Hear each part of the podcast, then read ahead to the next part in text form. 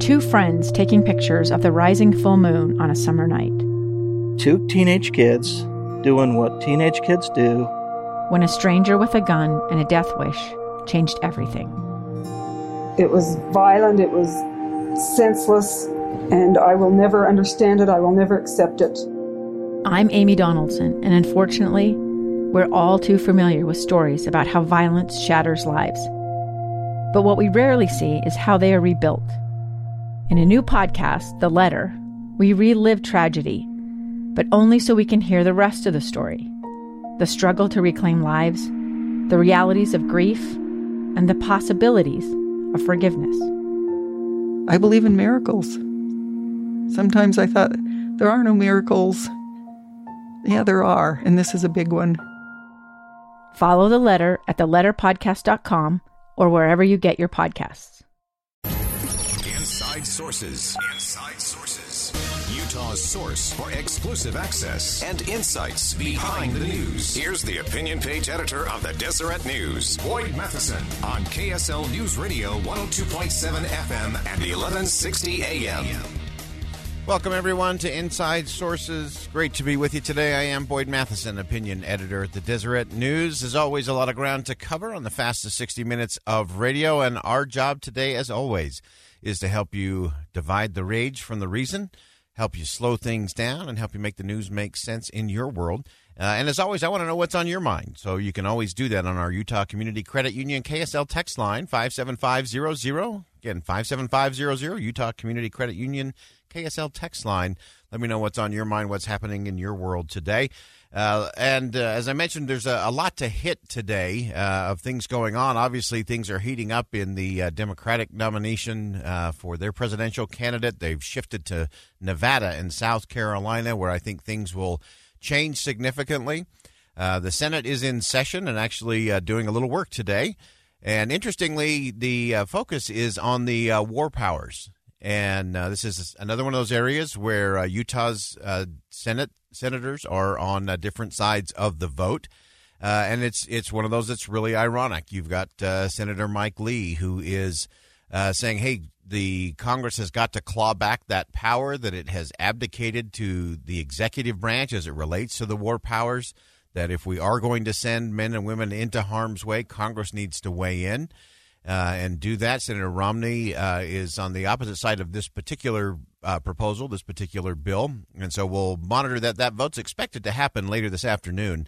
Uh, so we'll follow that. Both Utah senators are uh, giving speeches. Uh, Senator Lee spoke yesterday on women's suffrage and women in Utah as we celebrate the the first vote cast by a woman under equal suffrage laws, which will be tomorrow. But since we will not be on air tomorrow, uh, we wanted to celebrate that a little bit today. So Senator Lee uh, will share some of his thoughts, and then uh, Senator Romney will deliver his address uh, on Utah's role in uh, women's vote. Uh, will be a little later on this afternoon, so you can stay tuned to KSL News Radio and the Deseret News for additional coverage there. So, as we've looked at how we celebrate and commemorate uh, what took place 170 years ago. Uh, yesterday, of course, was the Utah legislature passing the law that uh, gave women the right to vote in Utah. Uh, and then tomorrow will be the day when uh, Seraph Young uh, very powerfully cast that first vote under equal suffrage laws, and it happened right here in Utah. And uh, it's an interesting uh, thing to, to look at in the context of today's world and what's happening on in the world around us. And we've been celebrating that. We've been talking about that all week. I had a great interview with Neylan McBaine earlier in the week where uh, we discussed her book, which is called Pioneering the Vote, and talks about this unusual and often unreported uh, an unnoted influence of the women of the West and uh, how that all took place yesterday. Uh, State Senator Deidre Henderson uh, joined me, and I want to share a little bit of her thoughts. She did a great job of encapsulating uh, a joint resolution which she offered along with Representative Ballard up on Utah's Capitol Hill yesterday, commemorating the women's vote, again, which is tomorrow, February 14th. but Senator Henderson really framed it out in terms of this important role of women in the West uh, on the suffrage movement? I think it would surprise a lot of people to know that Susan B. Anthony and Elizabeth Cady Stanton visited Utah in 1871. In fact, Susan B. Anthony became lifelong friends with Emmeline B. Wells, who a lot of LDS people recognize as a, a Relief Society General President for many, many years in the state of Utah. Emmeline B. Wells had um, incredible leadership in the women's rights movement. Her magazine um, was uh, the, the exponent, the women's exponent, was read around the country. A lot of people don't know that. Women in the East were astonished to find out that women in the West, in Utah, who they thought were backward and subjugated and uh, kind of enslaved women out here, that they were astonished to read that women in Utah were empowered with political rights and very, very active in securing those rights for others as well. Again, that's uh, State Senator Deidre Henderson uh, weighing in yesterday on this program, uh, talking about how this this untold history of the women of the West. That uh, while many in the East thought uh, they were backwards and oppressed, uh, were were very powerful and very influential in so many different ways. And we're going to talk about a few of those here in just a moment. I want to shift from Utah's Senate chamber to the U.S. Senate chamber, where yesterday Senator Mike Lee uh, weighed in on what we ought to do as a result of these great women. Uh, and he noted many. He noted that uh, here in the state of Utah, half of the uh, leaders of our institutions of higher learning, our universities and colleges, are women. Uh, and we have so many great leaders in so many different spaces here in the state of Utah. Uh, but this is what he said on the floor of the Senate yesterday in Washington, D.C. When Martha Hughes Cannon spoke before a United States Senate committee about the success of women's suffrage in Utah. She said, quote, "The story of the struggle for women's suffrage in Utah is the story of all efforts for the advancement and betterment of humanity." Close quote. As we approach the 150th anniversary of Sarah Young's groundbreaking vote, and as we enter the centennial year of the 19th Amendment, it's only fitting that we honor the legacy of these remarkable women and all they've given to my state and to our country. All right, that's uh, Utah Senator Mike Lee yesterday uh, weighing in. As I mentioned, Senator Romney will be speaking on the floor of the Senate later today, again commemorating uh, Seraph Young and that first vote cast uh, by a woman under equal suffrage laws here in the state of Utah. Uh, everyone seems to be pointing to this thing that I think is is just really fascinating to me the underreporting of the the advancement and the influence of women of the West, not just here in the state of Utah, but Wyoming and uh, some of the other uh, surrounding states in those early days were were really pioneers in a in a different way in terms of what they were able to do and what they were able to accomplish. But many of those have been lost to history, and it's important, I think, as we celebrate and commemorate uh, that we actually try to emulate what they did. One example here uh, most people uh, don't take time to note that the, the largest women's organization in the world is headquartered right here in Salt Lake City, Utah, the Relief Society of the Church of Jesus Christ of Latter day Saints. Interesting parallels. Uh, that Relief Society was organized uh, just uh, two years before the women's suffrage movement really began, and they, they ran parallel paths uh, and intersect in so many different uh, ways and so many different places. Uh, but interesting to see just the overall impact. Uh, one of those really interesting from the Relief Society, 1876, Brigham Young uh, had tried to create a wheat storage program uh, in the territory here, uh, but the efforts had been completely unsuccessful. So he turned to Emmeline B. Wells, who was the general secretary of the Relief Society, had great executive talent and uh, was the head of that organization. And so she asked the uh, local women uh, to begin a grain storage program and then send in reports uh, to a central committee so they could monitor and, and adjust and, and, make recommendations. Uh, they became so successful that they amassed enough wheat to donate significant amounts to the survivors of the 1906 San Francisco earthquake and to people in China who were suffering from a famine, as well as those, uh, obviously, we've heard the stories of uh, impact there in Europe after uh, both world wars. Interesting. The the wheat program lasted for hundred years, uh, and when they finally brought that to an end, they turned over assets uh, that were astonishing. It would the value of the wheat that had been stored was over 1.5 million, uh, and assets uh, amounting to over three quarters of a million dollars. Uh, and so it, this is just one example of many of where the women of the West came together, did significant things that had significant impact. Uh, and so we, we celebrate all uh, women this week. And uh, as we've been mentioning, uh, there are great stories to be told uh, from women from all walks of life. who are doing extraordinary things, and especially here in the state of Utah. And we tip our hat to them and know that there are many great, great things yet to come. All right, time for us to step aside for a quick break. When we come back, we're going to be joined by our friend Carol Mikita. We'll talk about the passing of Fred Adams, whose uh, funeral is tomorrow down in southern Utah. Stay with us here on KSL News Radio. Inside Sources.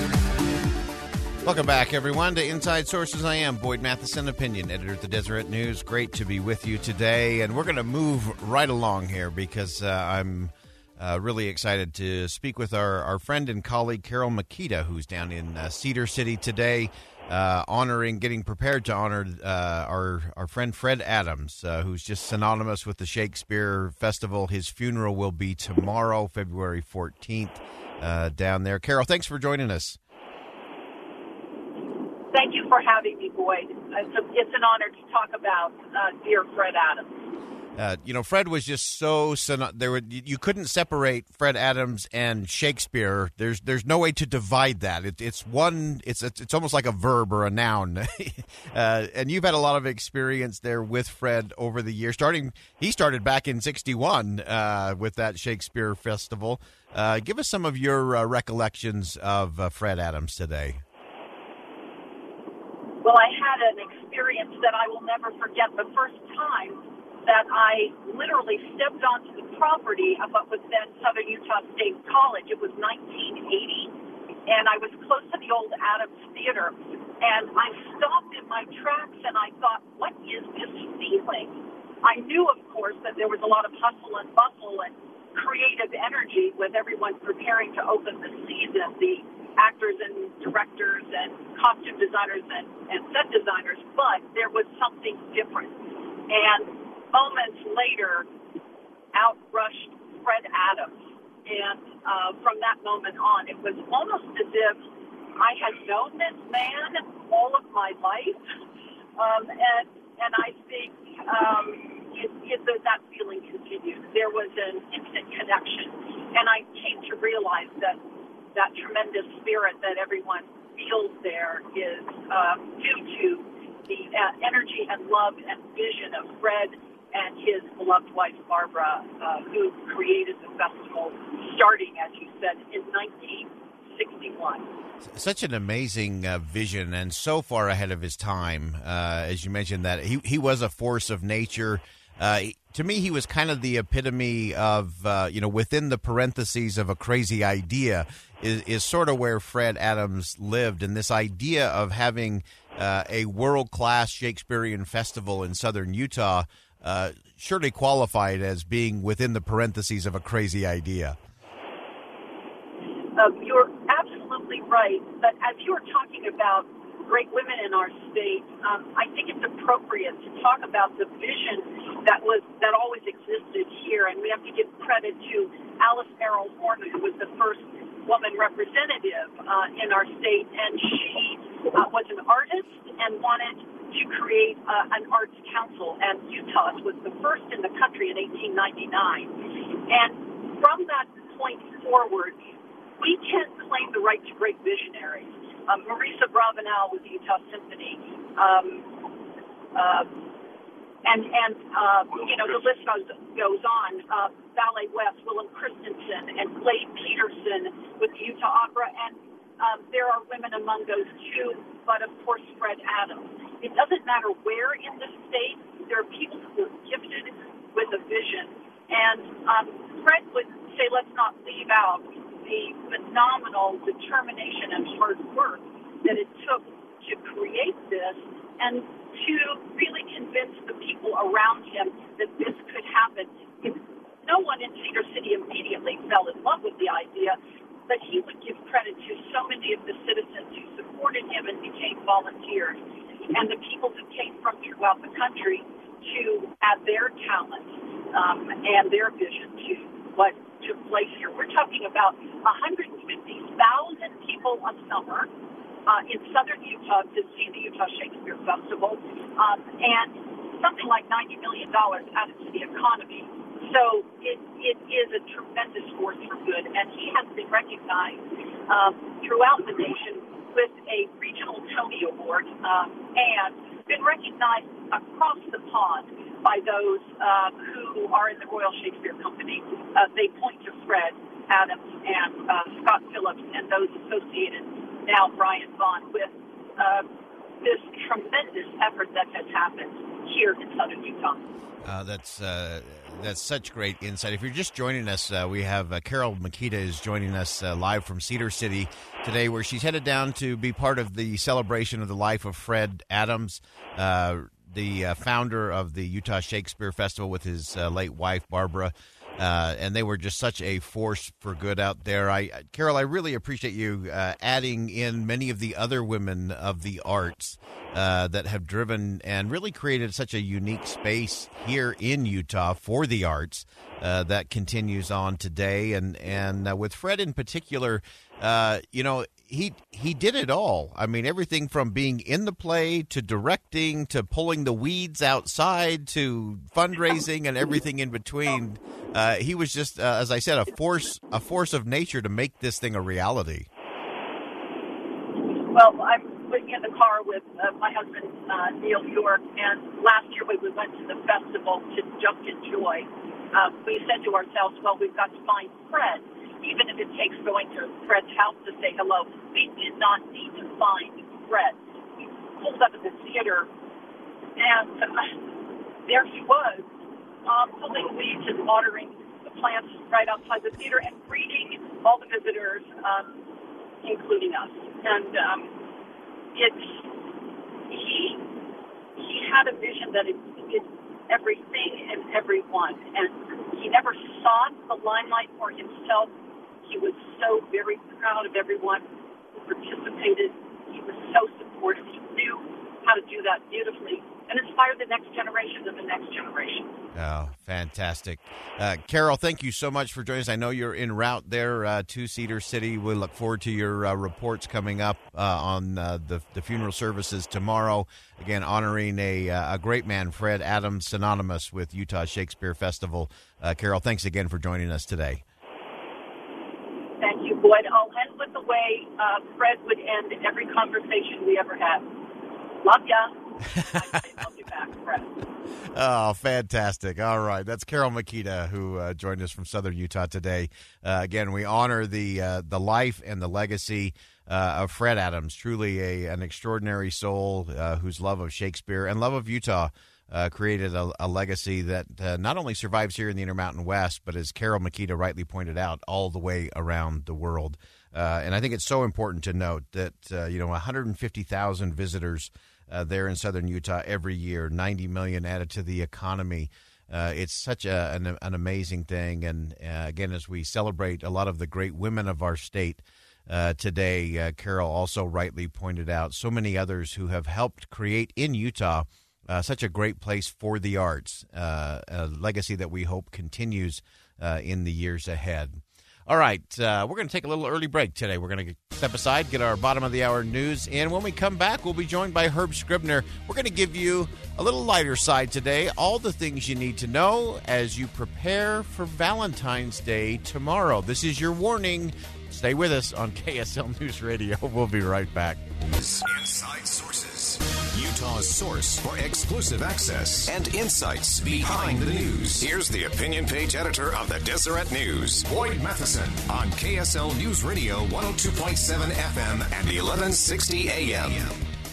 Welcome back, everyone. This is Inside Sources, and I am Boyd Matheson, opinion editor at the Deseret News. Great to be with you on Valentine's Day Eve. I think that's what we're going to call this today. So we're going to have a little uh, lighter look at uh, a few things, step aside from uh, the politics and all the other things going on uh, around the world today.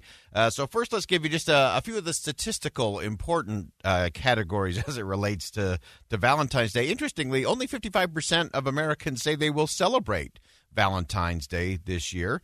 And uh, but that's not going to stop a lot of spending from going on. The National Retail Federation survey found that the uh, average American will spend, uh, uh the household will spend one hundred ninety six dollars and thirty one cents. I must be cheap. Um, that's a lot. One ninety six thirty one, uh, which is up twenty one percent from last year.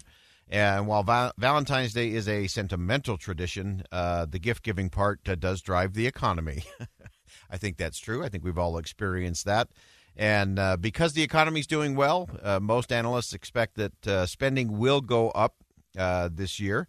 And when you say it's all adding up, uh, Valentine's Day spending will exceed $27.4 billion this year, which is uh, 10 billion more than Super Bowl parties, by the way. So if we have a little comparison there, Super Bowl parties are very inexpensive compared to Valentine's Day. so that's good. Uh, 67% of that money will be spent on a spouse or a significant other or a family member. Uh, the rest will be shared with friends, classmates, coworkers, pets. Pets. They included pets on this survey. I have a problem with that. Uh, pets should not get Valentine's. I, I have a rule for that. How does it break down? Let's talk about the breakdown. Uh, jewelry is the top gift item, about 5.8 billion spent on jewelry for Valentine's Day, followed by an evening out, which is where I will be, 4.3 billion. Clothing, 2.9 billion. Candy, all important. I thought this number would be higher, actually, uh, 2.4 billion. And flowers, amazingly, was the lowest. Uh, 2.3 billion dollars will be spent on flowers tomorrow uh, for Valentine's Day.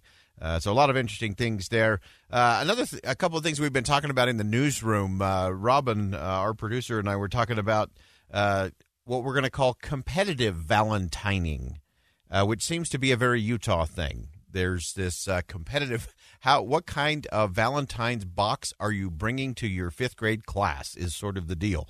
Uh, and uh, Robin uh, experienced this today. She saw people bringing in Darth Vader boxes and very elaborate things that were clearly not made by the child, uh, but were obviously made by a parent. Uh, so, have we gotten into competitive valentining? Is that appropriate? Uh, I also think a lot of the schools have gone into this mode where you have to do the same thing for every classmate. So you really can't have a Valentine. You have to equally distribute it amongst all of the other students. Uh, and I think that kind of Valentining uh, falls into the category of everybody's special, so nobody is special. And I think uh, that uh, is a little bit of a challenge out there as well. Uh, we'll be curious. What is your uh, go to or best Valentine gift. You can let us know that on the Utah Community Credit Union KSL text line 57500. And uh, also, just wanted to remind everyone uh, if you miss any segments of the program, you can always go and pick those up uh, on our KSL News Radio app, which is sponsored by our friends at Any Hour Services. And you can always pick up uh, anything that you missed.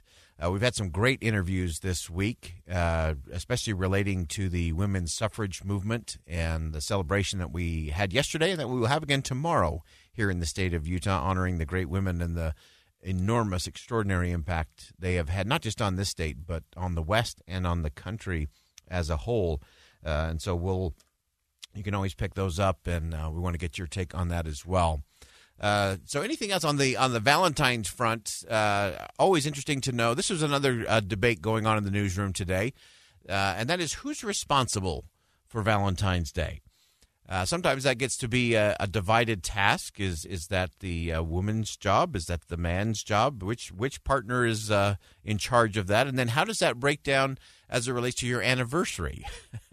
Uh, we uh, we've heard of some couples that split that. One uh, one partner will be in charge of Valentine's Day, the other will be in charge of the anniversary, and uh, who knows how that all goes. It's pretty simple at, at my house because uh, I have a great Valentine. I I may have the best. See, everyone's nodding. Even Gustavo in the booth is nodding that I have the best Valentine. So, anyway. All right. Uh, here's what we're going to do we're going to take a, a, an early exit uh, on this segment of the program. And when we come back, we're going to break down what does it all mean in terms of this thing called love? And uh, how does that play out in all the different aspects of our society? Uh, everything from the way we vote to the people we interact with. And as martin luther king jr said that unarmed truth and unconditional love will have the final word. You hear that final word next on ksl news radio. Inside Sources. Welcome back, everyone. Final segment on Inside Sources today. I am Boyd Matheson, opinion editor at the Deseret News. Great to be with you as always. Uh, we, have been trying to take a little sidestep from uh, some of the political things. There's always an application there to be sure, uh, but I wanted to uh, to get into something that uh, came up last uh, last night. It was an awesome email from one of our listeners, Troy and uh, Troy had been listening uh, when we shared an interview I had done with Arthur Brooks uh, a while back. And uh, he said that uh, he, he had been inspired by that. He went and he bought Arthur Brooks' book, Love Your Enemies, has been sharing that with friends and family. but then then this is it. Remember, we always ask that therefore what question in this segment of the program. We're always talking about now what do we do with it? Now that we have uh, insight into a principle or a concept or an idea. How do we actually apply it? How do we actually use it? And uh, I got this email, and it, I've just been smiling ever since. This made this may have made my year. This was this was so good uh, because Troy said that uh, his family had opted not just to uh, think about these principles of love your enemies and that the connections, uh, but he had actually uh, opted to send out a different message, message upper than, uh, other than uh, hate and contempt. And so the way he decided to send that out into the world, which I just love, was through his license plates. So uh, you can see it up on our screen if you're watching on the the online version. There, two beautiful license plates on the back of Troy's car. one says "Love your neighbor." spelled very creatively, and the other says "Love your enemies." uh, and they're just fabulous. So if you can see those, uh, you can check those on the web uh, and on the podcast. Uh, just a uh, a wonderful rendition, and it it shows me the perfect application. So often I I hear people say, "Well, what can I do about it? I don't know what to do." Uh, after I hear some of these principles, do anything, do something, take action. And so here, Troy, again, his, his license plate LVURNBR, love your neighbor. Uh, and the other license plate LVURNME, love your enemy. Uh, that's taking action. That's sending out a message that I'm sure causes people to smile every day uh, as they're driving behind Troy or one of his family members. And uh, so I wanted to give a, a, shout out and a big thanks to Troy uh, and his family for showing how you actually apply the principle.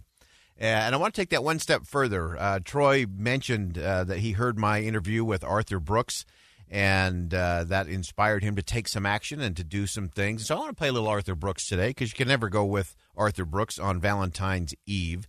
Uh, and so, first, uh, this is from the National Prayer Breakfast just last week, February 6th, uh, where Arthur gave an amazing speech on contempt and he did it with the president of the United States six feet to his right at the head table, and Nancy Pelosi, Speaker of the House, about eight feet to his left at the other end of the head table. And he chose to talk about love, civility, tolerance, contempt, and how we move forward as a nation. And uh, here's what he had to say. So I gave my speech, and in the middle I stopped and I said, My friends, You've been giving a lot of applause to the speakers here today, and you agree with them, and I agree with them too. But I want you to remember the people who aren't here. They're not here, they wouldn't be comfortable. They wouldn't be comfortable because they don't agree with these ideas. Who are they? Political liberals. I want you to remember they're not stupid and they're not evil. They're just Americans who disagree with us on public policy. And if you want to persuade them which you should, you can only do it one way, and that's with love. It was not an applause line. Thank you. Finally. The applause I've been waiting so long for. But a lady a lady said to me, she said, "You're wrong. They are stupid and evil." And at that moment, my mind went to Seattle. Why? Because it's my hometown. As some of you know, Seattle is the most politically progressive place in the United States. My father was a college professor. My mother was an artist in Seattle, Washington. What do you think their politics were? I'm politically conservative. I'm the outlier in my own family. Let me tell you something about my parents. They were not stupid and they were not evil. they were followers of Jesus and brought me up as a Christian. They gave me good values and they taught me to think for myself, which I did at great inconvenience to them. That day, political polarization became personal to me, and I want it to be personal to you on this day. So let me ask you this How many of you love somebody with whom you disagree politically? I'm going to round that off to 100%. The rest of you are on your phones. Are you comfortable hearing someone on your side insult that person that you love? Make it personal, my friends. This reminds me of a lesson my father taught me about moral courage. We're always taught that we need to stand up to the people with whom we disagree. And that is a good thing to do. Look, we need a competition of ideas. This is America. But the great thing about America is there's no knock in the night and no jackbooted thug just because people disagree with us. God bless this country. We've achieved this.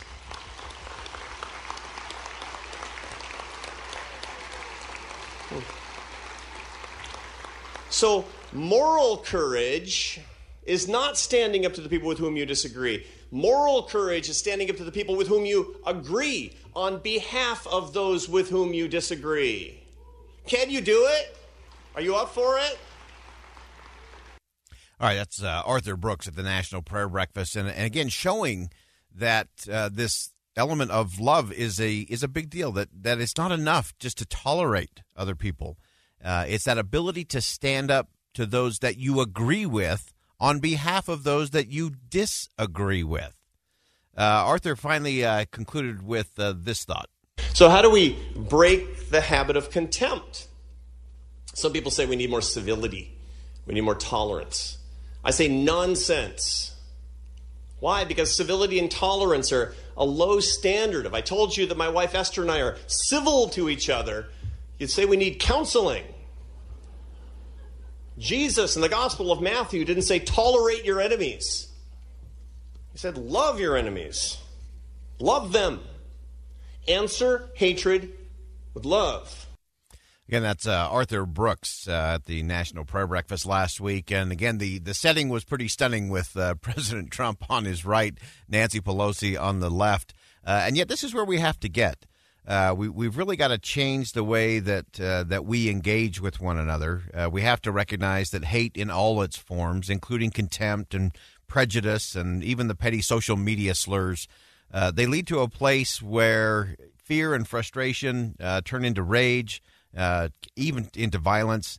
And we have to call it out for what it is. I think that's part of our job uh, as American citizens is to, to truly call it out and to replace it, uh, not just with tolerance, not just with civility, uh, but with love. Uh, and that's a that's a different animal.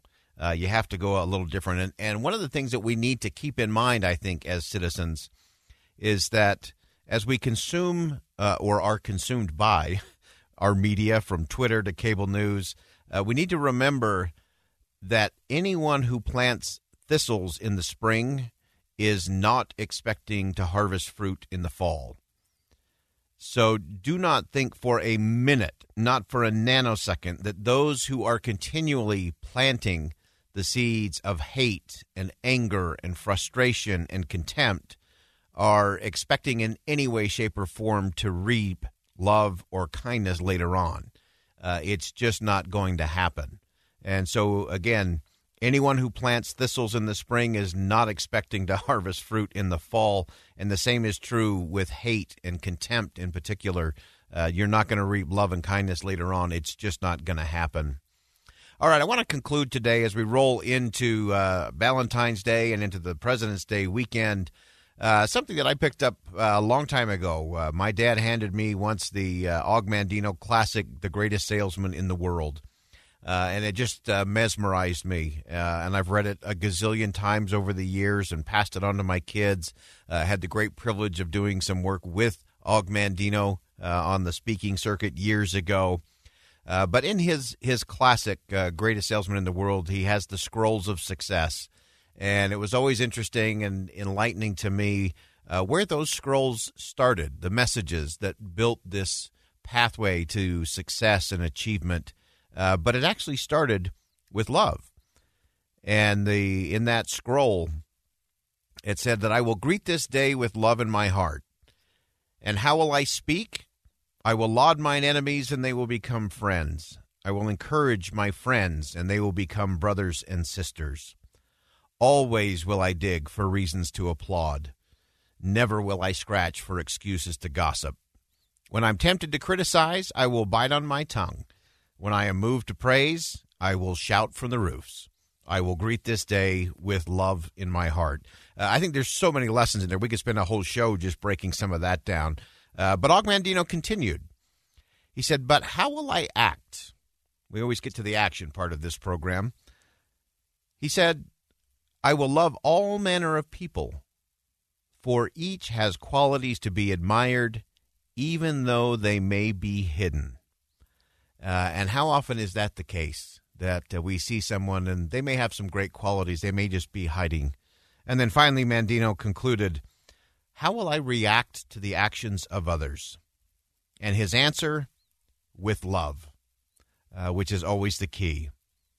Mandino wrote, For just as love is my weapon to open the hearts of men, love is also my shield to repulse the arrows of hate and the spears of anger.